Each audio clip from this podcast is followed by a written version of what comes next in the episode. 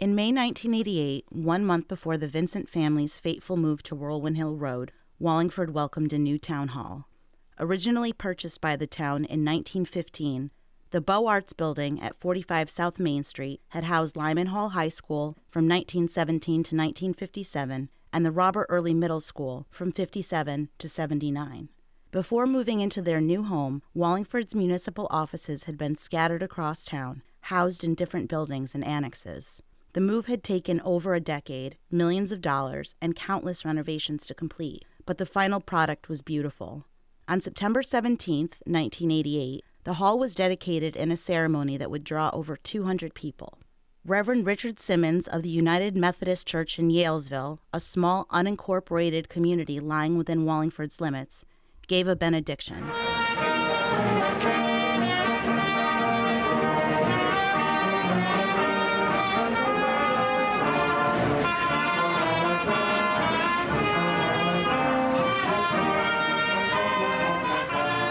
O God, in whose holy presence we live all our lives, we call upon Thee to bless what we now do in dedicating this town hall.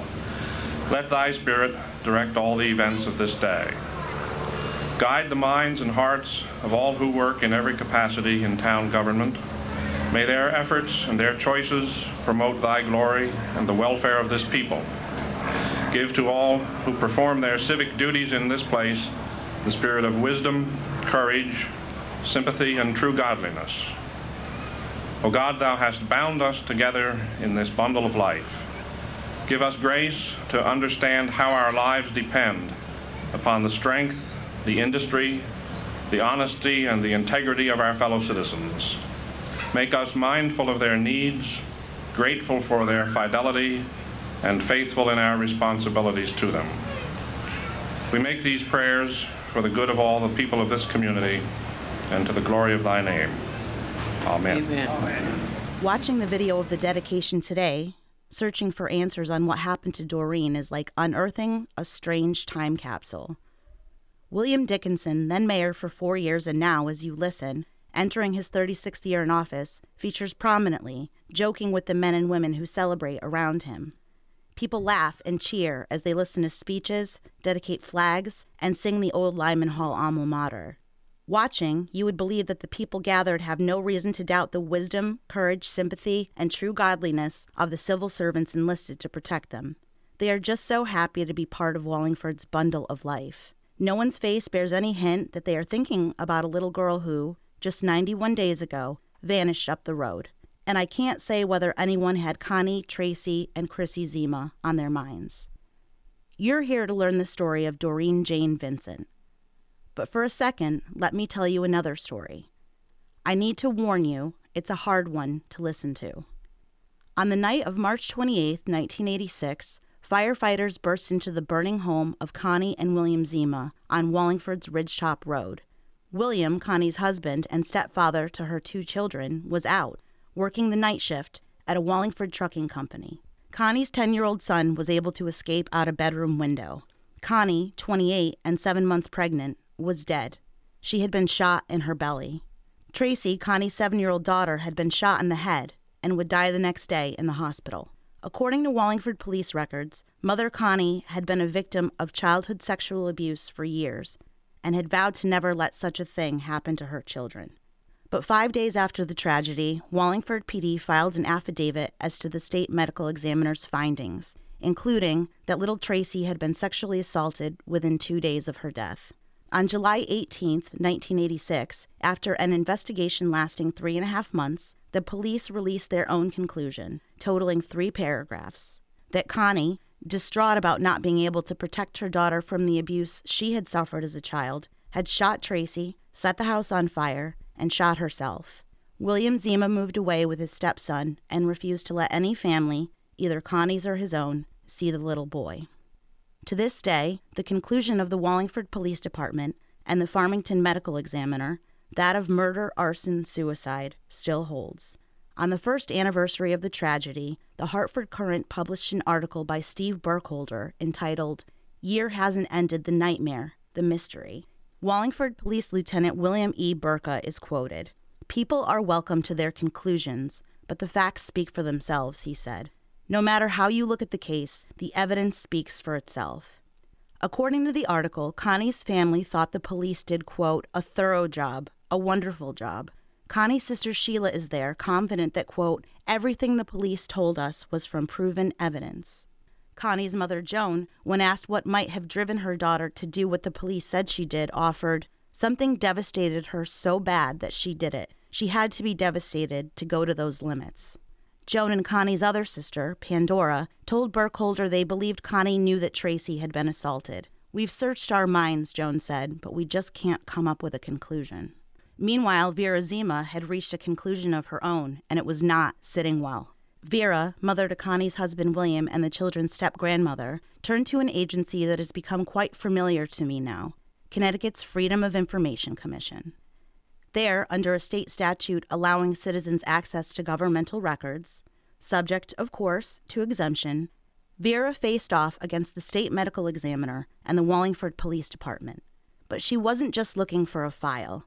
See, Vera was adamant that 7-year-old Tracy had not been sexually assaulted and that the PD's affidavit stating that she had been was a lie. She insisted someone killed Connie and Tracy and set fire to the house. Vera believed the Wallingford police, working with state authorities, had manufactured evidence in a cover-up, and she wanted people to know it.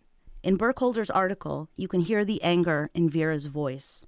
There was every bit of evidence that the murderers are still loose, that the police, either through ignorance or stupidity or a deliberate act, have covered up the entire investigation, she said. Vera insisted she wasn't armed with a vendetta. We're looking for the truth and only the truth, she said. We're looking for the murderer.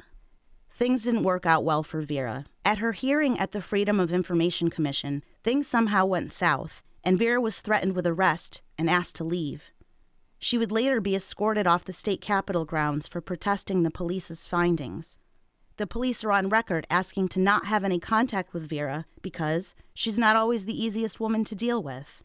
In June 1987, the Connecticut State Legislature introduced Senate Bill 648, titled An Act Concerning Protection from Harassment Under the Freedom of Information Act. The act was drafted to allow the commission to go to court to protect itself from deliberate and repeated harassment in the form of frivolous complaints, while still ensuring that serious-minded, good-intentioned people could seek records. Vera was there to testify against it. Her statement, the entirety of which I will share online, is long, and it is striking, but this part particularly struck me. Standing, begging, on the legislative floor, Vera says this: there was a triple homicide in Wallingford, Connecticut, which our city officials called a murder-suicide. It took them 4 months to come up with some cockamamie explanation. They claimed that a 7-month pregnant woman took a handgun out of a safe, went upstairs, shot her 7-year-old daughter in bed, put the gun back in the safe, locked it up, took a shotgun, sprinkled gunpowder all over the cellar floor, all the way up the stairs, lit it, ran over to a sewing machine, sat down on it, positioned the shotgun, and shot herself. Well, if you can believe that, I don't know what else you could believe in. I am really almost at the end of the line. Vera was adamant that access to public records should not be limited, and, I quote, persistence and dedication in search of justice should never be compromised. You won't be surprised to hear that I like Vera, and not just for her use of the word cockamamie. She died in 2016 with her beloved pug Buddy and her cat Bobber by her side. And that's the last real information I can find on Tracy and Connie Zima, along with baby Chrissy, who was buried with her mother. It's become a kind of ghost story, one people whisper about when they think no one's listening. You know, because I've told you, that I carry around my own ghosts. But it's only in doing this work, in looking for Doreen, that I now know the Zima case. Back in the 90s when I was coming of age, Tracy, Connie, and Chrissy, just like Doreen, were not on my radar at all as my friends and I roamed Meriden and Wallingford. We'd hit Friendly's, or maybe the diner, or the bowling alley, and then, inevitably, while away our late-night hours cruising through farmland, listening to music, and smoking clove cigarettes. Back then, just like today, urban legend held that Whirlwind Hill Road was walked by the Lady in White, a bride from the 30s who had drowned herself in the reservoir after being left at the altar.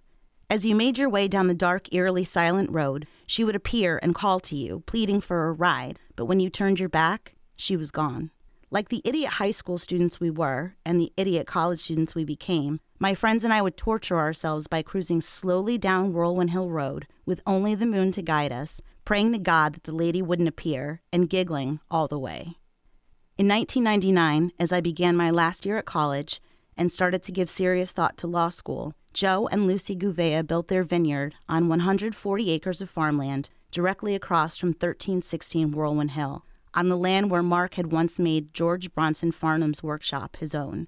The site features a little house built of stone and old timbers and commands a 360-degree panoramic view of Wallingford. It's the panorama that had called out to us when we'd just been kids who'd commandeered our parents' cars for the night. Today, the Gouveia website counsels as follows. Everyone comes into your life for a reason and to share a lesson. Take a moment and talk to a person who is in the shadows of the limelight, because every person has his own story. Doreen, just like Connie and Tracy and Chrissy, has always been there, in the shadows, calling out for someone to get her answers, to get her justice, because as much as 1316 might look like the house in Beetlejuice, this isn't a ghost story. It's Sticky Beak.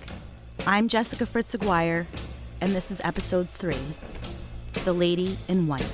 Walk softly, children.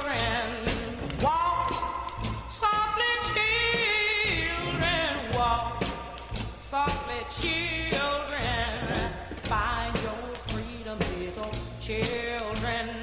Walk softly, children. Walk softly, children. Walk softly, children. Find your freedom, little children. In the last episode, I told you about the narrative that Mark and Sharon told the cops when Mark finally reported Doreen missing. But their story didn't end there, because Mark and Sharon kept talking. To anyone paying attention, and there weren't many in those early days, they were there to play the dutiful, worried parents. The first ever article about Doreen's disappearance, authored by Ralph Tomaselli, appeared in the Record Journal on June 28, 1988, 13 days or more since Doreen went missing. It's entitled, Police Seek Leads in Girl's Disappearance. Donna is not interviewed, but Sharon is front and center. Sharon tells Tomaselli that Doreen is a friendly, intelligent girl who considers herself independent but got bored in her new home, which felt like the middle of nowhere, and she wanted to reunite with her friends in Bridgeport. I think she thought she could take care of herself, Sharon said, but I knew she couldn't. What worries me about this is I don't think she planned this. I think she did it impulsively. Sharon is careful to let Tomaselli know that Doreen has a history of running away and that Donna has been cited for custodial interference before. Sharon pleaded with Doreen not to be afraid. Mark is there, too, to tell Doreen he's not mad at her. I just want my daughter back, Mark said. Just like everything else in this case, there is more to the article when you know what you're looking for. Because in the midst of all this, Mark and Sharon were changing their story. Remember Mark's telling of how he knew Doreen was gone the night she disappeared? He said he found the front door, the one at the front of the house facing Whirlwind Hill Road, standing wide open when he crossed the street from the workshop. If you're following along with what Mark is telling you, Paul and Sarah are alone in the house, and I can't find in all the records any mention of them. When asked about the open door, Sharon would tell reporters that that wasn't possible because the front door had a double deadbolt, one on the inside of the house, and that Sharon and Mark were the only ones with the keys. But before you could blink, Sharon would recant the deadbolt detail, telling Tomaselli that she now realized Doreen was just unhappy enough to get out however she could. Looking back on it now, Sharon said, I realized she was anxious to leave. I didn't think so then, but I do now. Now, maybe some of you will disagree with me on this, but I think the deadbolt is a red herring, because I don't think Doreen ever left that house that night, or at least not willingly. And I don't think you do either. But the deadbolt has always bothered me. As far as I can tell, the deadbolt, not to mention the competing stories on the deadbolt, were never mentioned again. So why does it seem to factor as such an important detail in Mark and Sharon's story? Was the image of a front door standing wide open essential to Mark's explanation on why he knew she had run away? Because in the 80s, I watched plenty of movies where girls sneak out, run away. They stuff their beds to make it look like they're sleeping, and they leave no clear signs that they've taken off. They certainly don't flee out a door and just leave it standing open in the middle of the night. But the deadbolt still bothered me. I asked Jimmy Farnham about it. And then he had said, and I'm sorry to keep you on the phone, I just had one more question. He said that she left from the front door, which his wife later said was... and you know what? When I say front door, I'm not sure if he's classifying it correctly with the way that you would, but... Yeah. His wife said it was impossible for her to leave by that door because it was deadbolted from the inside. Is that something that you recall being on the house? Which door? The front door? Deadbolted? He put a deadbolt on her. We're not sure. So he says that she left through what he's calling the front door. He says he found... His wife, this is. I mean, it's the mother of the daughter that was missing, you mean? No, this is what Mark told police, that when Doreen left the house, he found the front... Okay, yeah. He's saying that he found the front door standing wide open. Huh. But then his wife... Sharon, the one who you know or knew, yeah. She said later that that was impossible because that door was deadbolted from the inside and you would have needed a key from the inside, which the girl didn't have, to go out the door.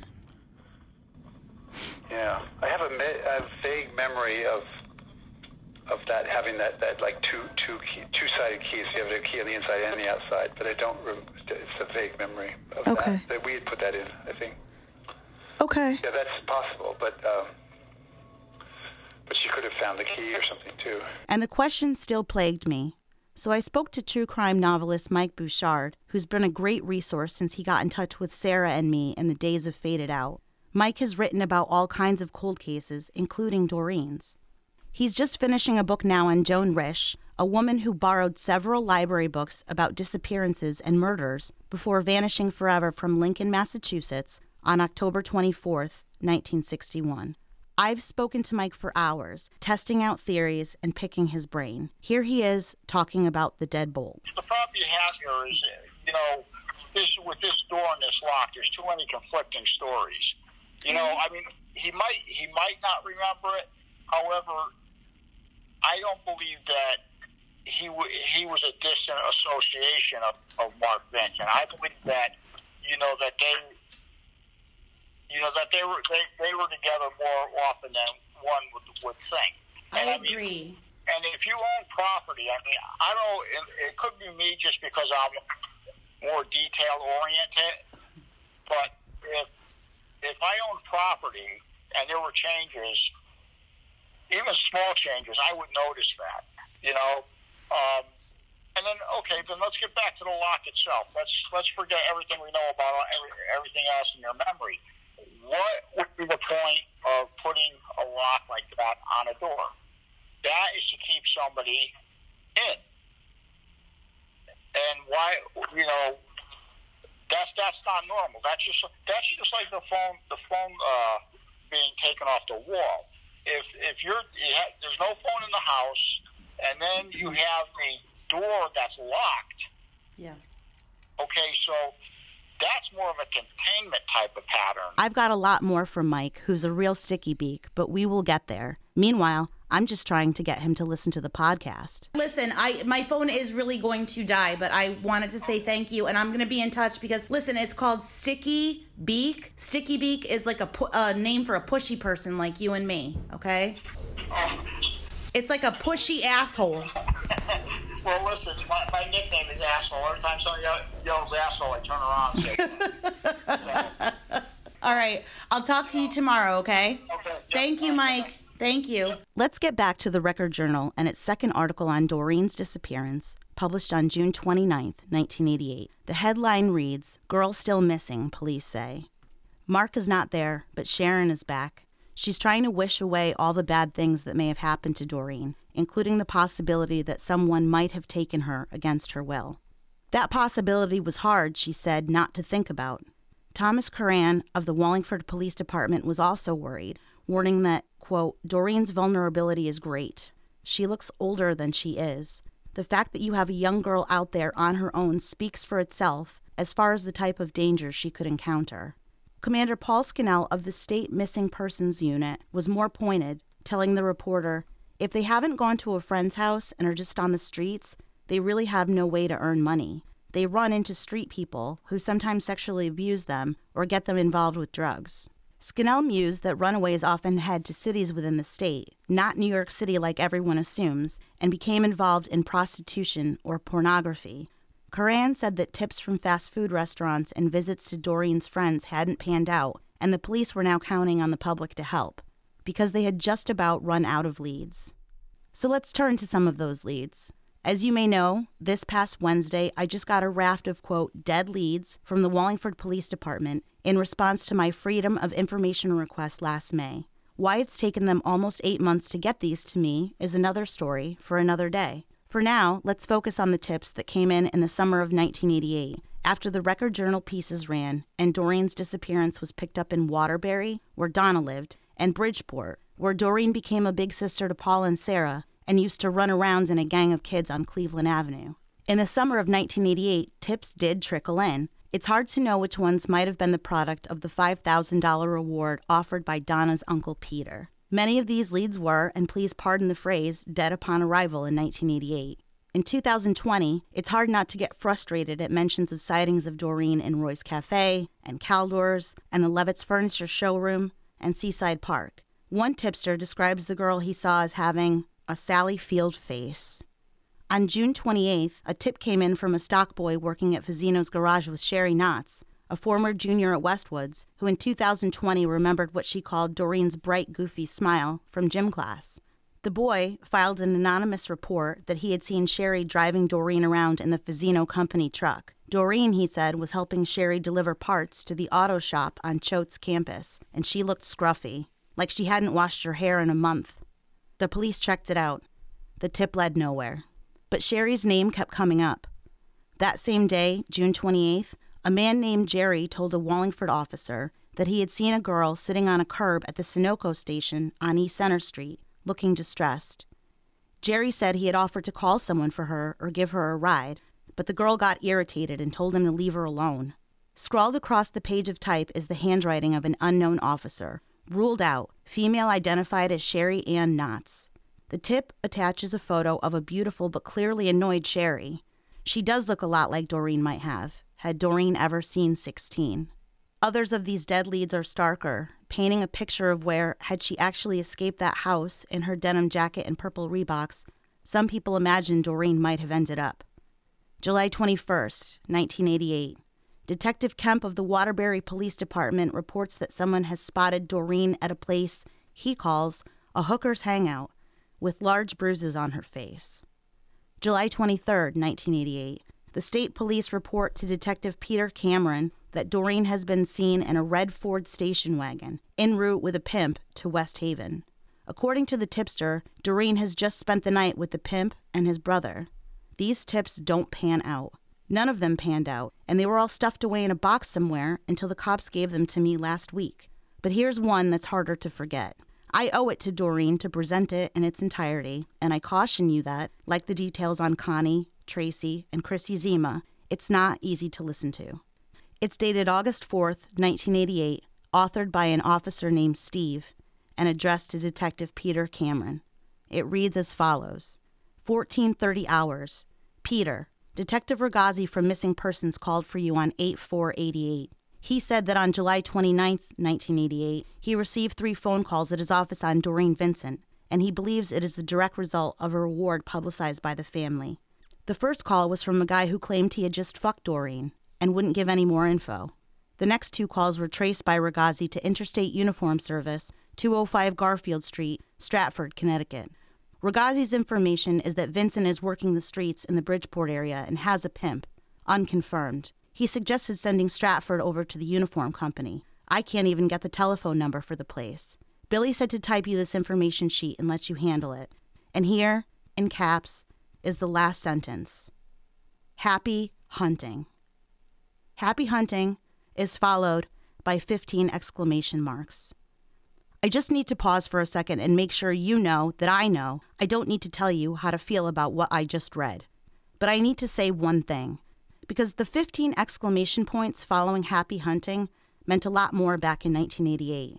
Steve, whoever he is, wasn't working on a computer. He was typing on a typewriter. For all you kids out there, take it from me. He had to really lean into that exclamation point. Meanwhile, as the Wallingford Police Department worked what little they had, Donna was in the dark. For her, the days were long, hard, and marked by an uneasy relationship with the Wallingford police. After they finally took Donna's statement on June 21st with Debbie and Carol by her side, Donna would try to make Detective Cameron an ally, but he never really gained her full trust. One day shortly after Doreen went missing, Donna, Carol, and Debbie arrived in the center of town with Doreen's sister, Stephanie, to put up missing persons posters. Detective Cameron was also there, putting up posters of his own. Today, the women tell me they made sure to steer clear of him for reasons they still couldn't quite put their finger on. While I haven't been able to get a copy of Donna's poster, I do have a copy of Cameron's. It prominently featured Doreen's history as a runaway and advised readers that the girl was once sent to Florida in an act of custodial interference by her biological mother. The women remember that suddenly, that day in Wallingford, Mark was there too, arriving without warning and sticking his head through the open sunroof of Donna's car. "What are you ladies doing here?" he asked, before sauntering off. Emotions in the car erupted. Debbie remembers yelling at Donna that Mark must have done something with their daughter. Stephanie remembers that day clearly too. Age 5 at the time, she now says that was the day she understood her sister was never coming home.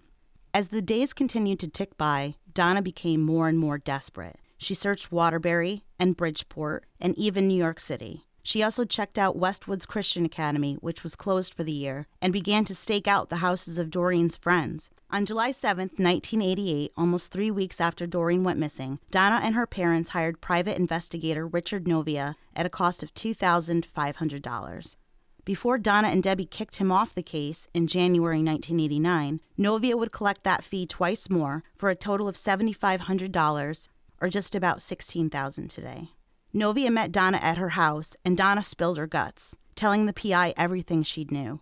Novia's report lays it all out in a numbered list, allowing a quick look into a life certain unreliable narrators hadn't shared with the police. The list is brutal in its brusqueness. It's a quick bulleted rundown of the things Mark and Sharon hadn't wanted to share. It's 11 items long.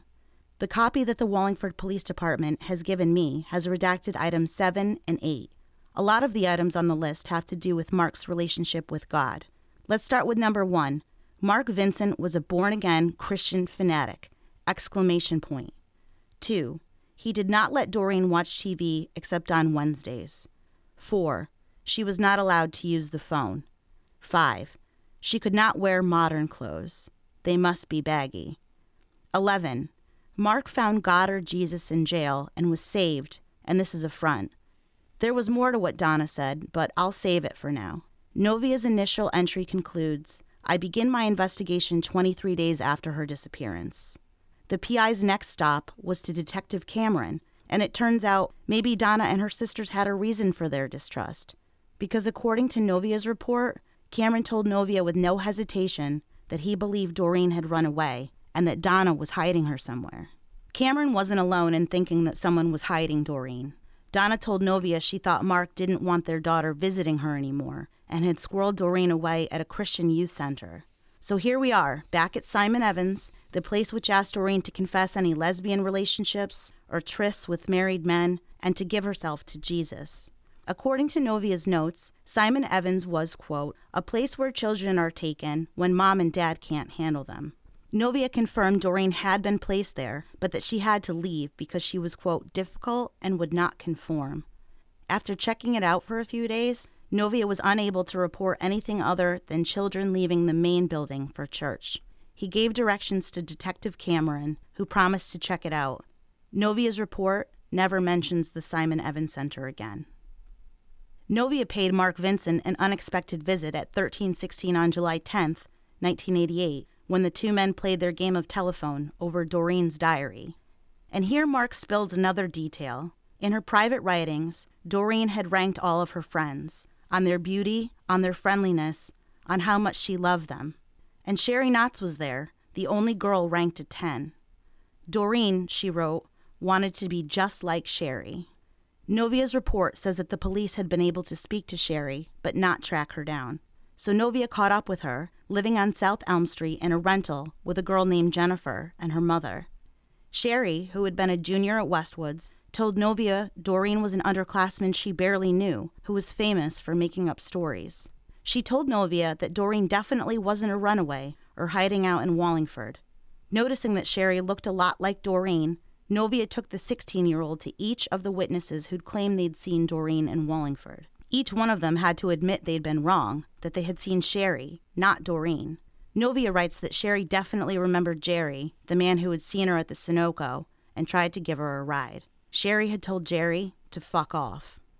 Stymied, Novia decided to pay another surprise visit to 1316. He wanted to look at the property, including and especially Mark's workshop.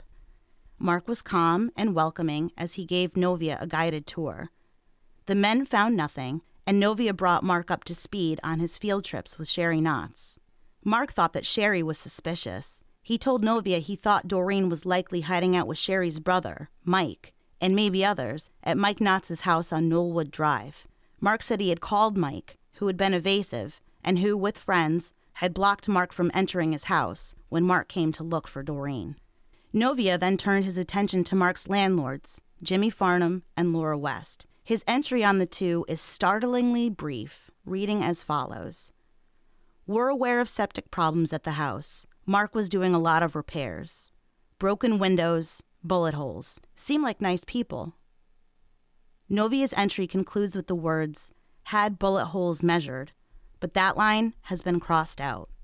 Novia set up late-night surveillance at 1316, peering in the windows. At first, not a lot happened, except for one detail the investigator found creepy. Each night, the lights would go off and Mark would putter in the basement for hours. But the night of July 11th, 1988, was different.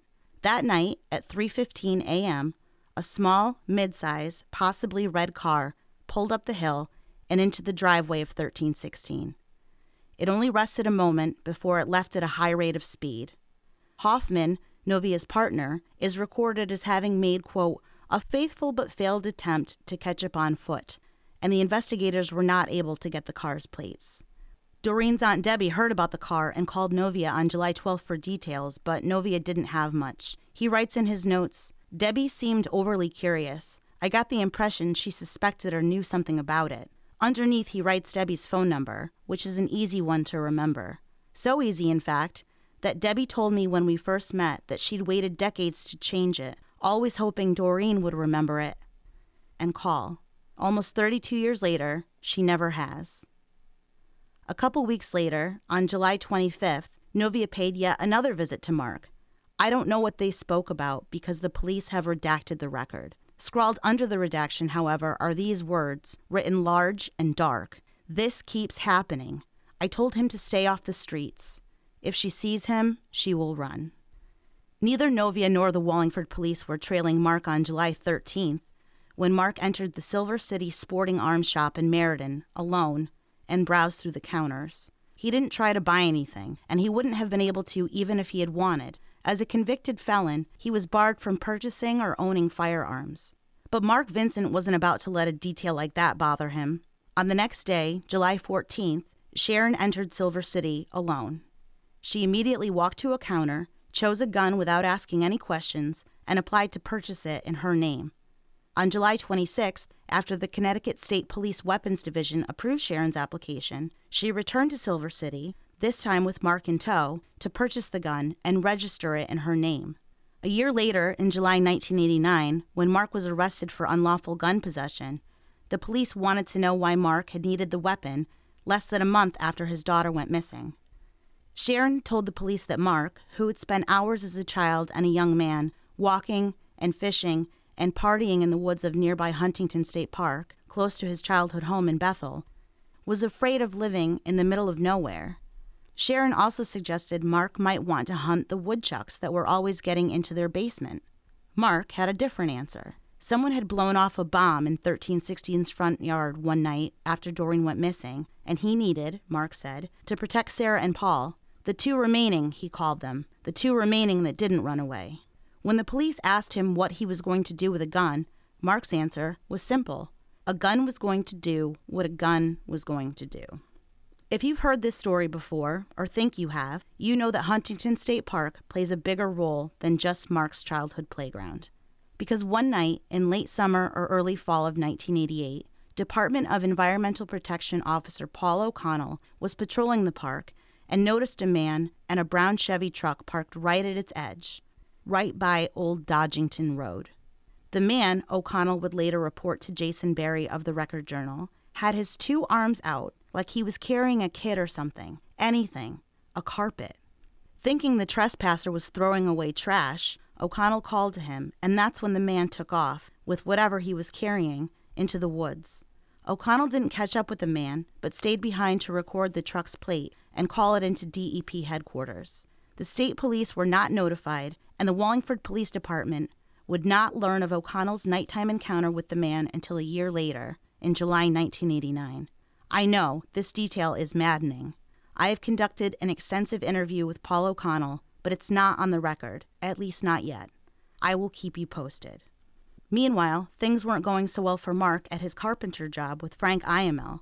Frank originally thought that Mark was quiet and well-mannered, but he soon learned of the trouble Mark was getting into with guys at work, borrowing $5, $10, $20 here and there, and not paying anyone back. More troubling, Mark frightened his coworkers. He was full of rage. Any little thing would set him off, and he wouldn't just throw fits, he would throw hammers. Frank fired Mark sometime in the late summer or early fall of 1988, and Mark took the blue car that Frank had sold him on credit and stiffed him on the payments. Frank says he drove around for weeks with the spare key to that car in his pocket, looking for Mark. He even paid a visit to Bethel to see Lori, Mark's mother. Lori was sympathetic but laughed, telling Frank he was lucky to have gotten any money out of Mark at all. After that, Frank says, he never saw Mark again. But Mark was back at 1316, where things were falling apart, or, to be more specific, getting torn down. When I first spoke to Jimmy Farnham back in January 2019, he vaguely remembered the barn where his father's workshop had stood, and that it had been torn down. But Jimmy couldn't remember when. This little detail was buried somewhere deep in my brain in May of last year, when I asked Doreen's Aunt Debbie to visit Wallingford's zoning office. On the off chance, someone had filed a permit for the concrete Mark was pouring for a patio on June 18th, the day he finally reported his daughter missing. There was no such record, but there was something else. A salvage permit dated October 28th, 1988 for the 20-by-70 barn that George Bronson Farnham had once used as a garage and workshop. When I asked Laura West about the barn getting torn down, she could not remember the month or the year it happened, even when I reminded her. But she did say one thing. According to Laura, that barn was not something anyone would have wanted on their property.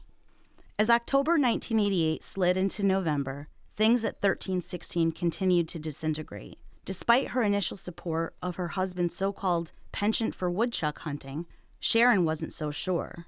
On November 22nd, she returned to Silver City Sporting Arms in Meriden, alone, to co-sign the gun back. Mark found out, and he was furious. He made her go back and get it the next day. The clerk from Silver City would later testify at Mark's gun trial. He said Sharon had looked scared and had whispered that she was afraid for her husband to have a gun. Just days after that, Mark left her, alone with Paul and Sarah, and no forwarding address. Sharon was distraught. She told Laura West that she begged Mark to stay, asked him what she was going to do on her own with two small children. Mark's answer? That she should go on state. Later, Sharon would confide in Donna that Mark had told her their life together as a married couple and the religion that they had shared was a lie. And that was when the police lost sight of Mark, when Mark would vanish into thin air. Here's Jimmy Farnham. Things got super dark. He basically went back into his old life of, we'd heard that he was a drug dealer, and he basically, left his wife, and I think they had a baby. Yeah, they had two. Yeah, two babies, yeah, and the daughter was his daughter by a prior marriage, I think. Did you know about his criminal background? I had some inkling. I don't know. Had he spent time in jail? I'd heard he was a drug dealer. Is that right? I've never heard of anything about him being a drug dealer, but I know from what he's been convicted on his record, he's an arsonist, he's a burglar. He's got a lot of stuff on his rap sheet. Huh. Wow. So where did you hear drug dealer? Do you remember? I just remember that thinking that or hearing that, because the way he'd gone back to his former life, which I thought was drug dealing, like that's what it was reported to me, I think, by his wife. Oh, okay. Oh, she said he went back to his former life? Yeah, that's the way she put it, I think, yeah. That's so sad. Yeah. Mark would evade the police until they finally found him, hiding out with and abusing a woman named Roseanne Poloni in Wallingford in the summer of 1989. Mark denied he'd been hiding.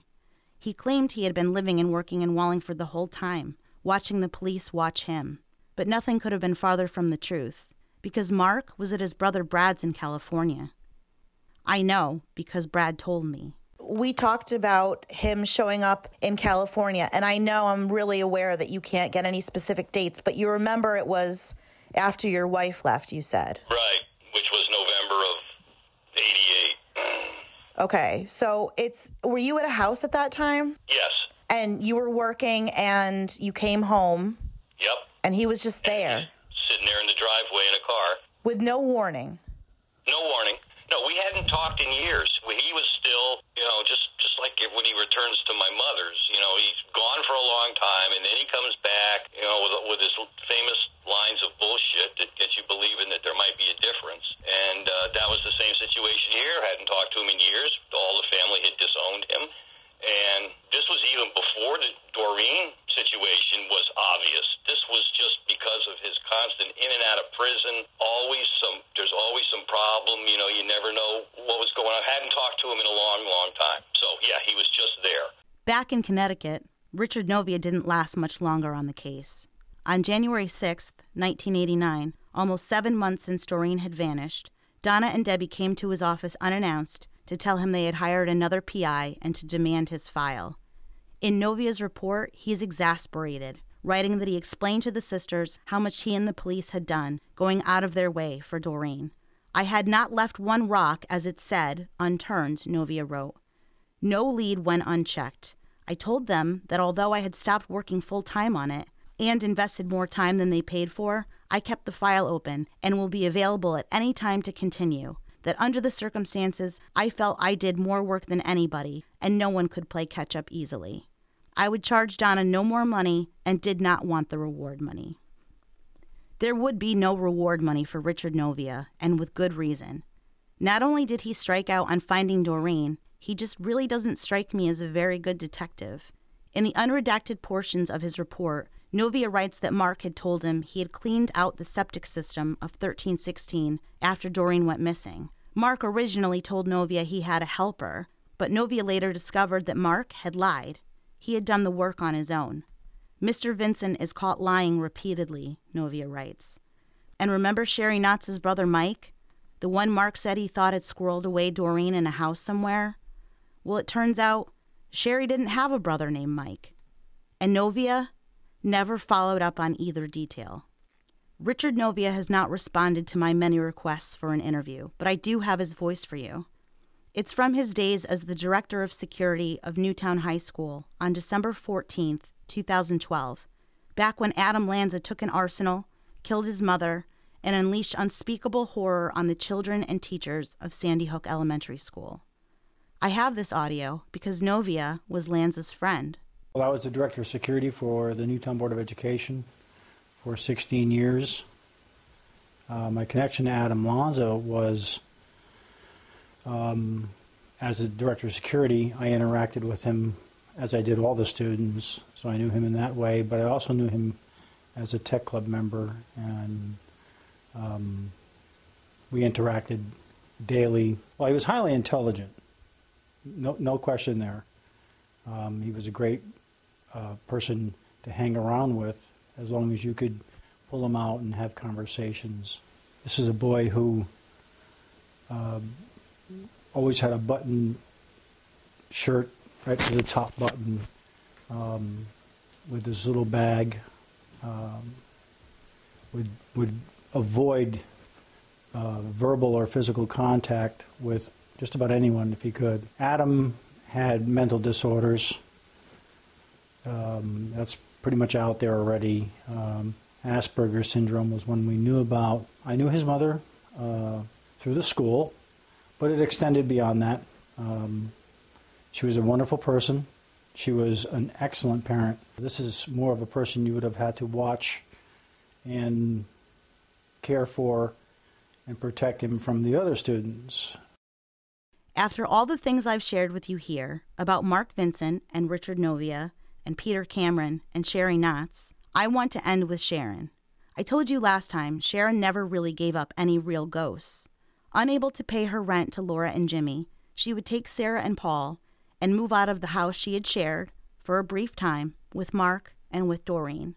Jimmy and Laura would eventually move back in, alternating between Wallingford and New Haven, before selling the house in a private sale in 2014. But Sharon wasn't done with 1316, because after she was forced to leave the place she might have hoped to start a new life in, after bringing her children into its yard while Doreen screamed, after supporting a lie about its deadbolted door, and after helping her husband illegally buy a gun to keep bombs away, Sharon stopped by one day. Laura was surprised to see her. Sharon wanted Laura to know that she had received a lot of support through her church and that she was doing really well. Sharon, Laura said, looked a lot happier. Sharon didn't mention Doreen. After over a year poring over this case, I still don't know what to make of Sharon. A lot of people think that Sharon was scared, that Mark had bullied and manipulated her the way he tried to do to Donna and Frank Iamel and the men at Frank's Paint and even his own brother, Brad. I think so, too. And I have another story. It's about raspberries, Sharon, and a long walk she took down Whirlwind Hill Road in the days after her stepdaughter disappeared forever. I wondered to myself, was she thinking about Doreen? Did she see the lady in white? Maybe, because we all carry around our own ghosts.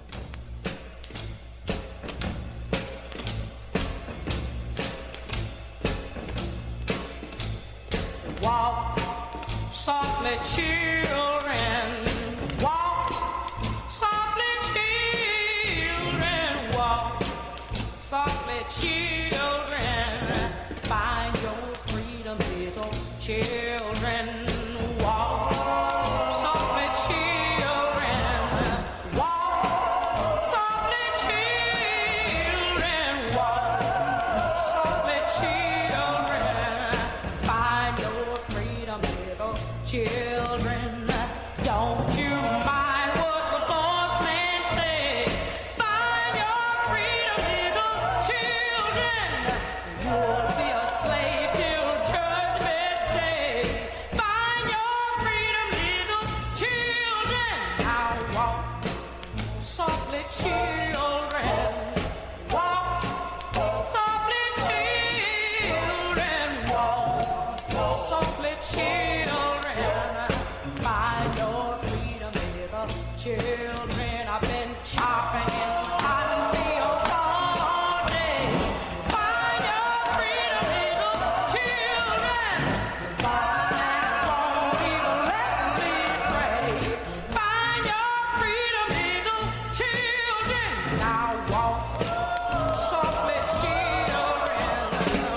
Walk softly, children. Walk softly, children. Find your freedom, little children. For your freedom, you walk on. Walk until Gabriel blows his horn. Over the cotton field, down the lane, through the sun and through the rain. Walk, oh, walk. Come on and walk, oh, walk. Softly, children. Walk softly, children. Walk, come on and walk softly, children. Walk, come on and walk. Oh, walk softly, children.